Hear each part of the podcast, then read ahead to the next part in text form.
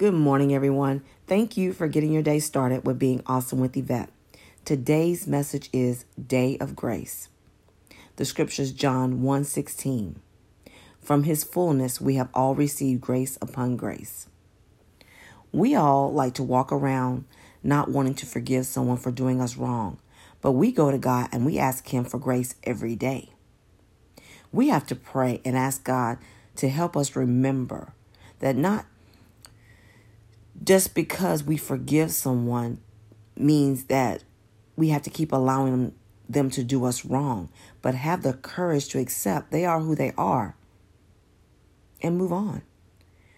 So today, let's step back and think about all the times when we have done wrong and look at us now.